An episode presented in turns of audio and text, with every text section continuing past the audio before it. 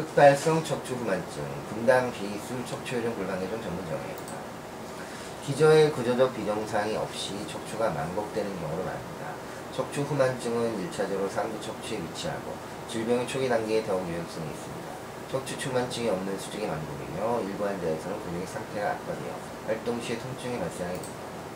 청소년기에 가장 흔하며 여성에서 남성보다 발생률이 높고 상부 흉추 분절의 퇴행성 디스크 질환이 발생합니다. 척추 후만증에 대한 구조적 원인을 배제하기 위해 방선 촬영과 MRI를 시행하고 척추 후만각 40대에서 50도 이상이며 척추 충만증 및 구조적 비정상은 없습니다.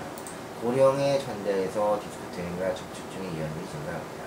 척추 후만증으로 고생하는 폐경 전후기 여성과 모든 남성에서 골다공증을 배제하기 위해 부갑상선 항진증, 범뇌하수체 기능저하증, 성호르몬 결핍에 대한 검사 시 검사를 시행합니다.